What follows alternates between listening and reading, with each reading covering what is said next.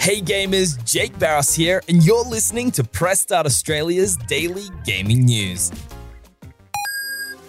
The Interactive Games and Entertainment Association has published brand new data on Australian video game habits for 2023, revealing that the number of Aussies playing video games has increased significantly in the two years since it last measured. The organization found that a whopping 81% of all Australians play video games in some way, shape, or form, which is up from 67% in its previous report.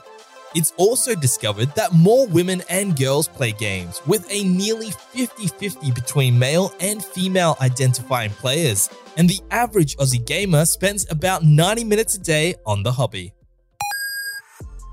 During a new Pokemon Present showcase, the Pokemon Company revealed that two new classic Pokemon games have arrived for Nintendo Switch Online subscribers to download and play right now.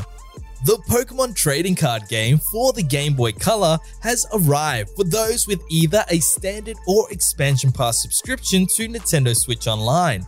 And also available right now is Pokemon Stadium 2 for Nintendo 64 for those with a Nintendo Switch Online and Expansion Pass membership.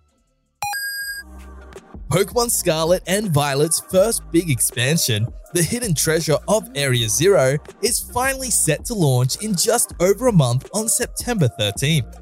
The DLC will offer players a new region of Paldea to explore, along with new Pokemon to find and catch, not to mention new quests, mini games, and even some added photography features. Mew and Mewtwo are also coming to the game as an event, where trainers will be able to add Mew into their teams and challenge Mewtwo in a thrilling Tera Raid battle.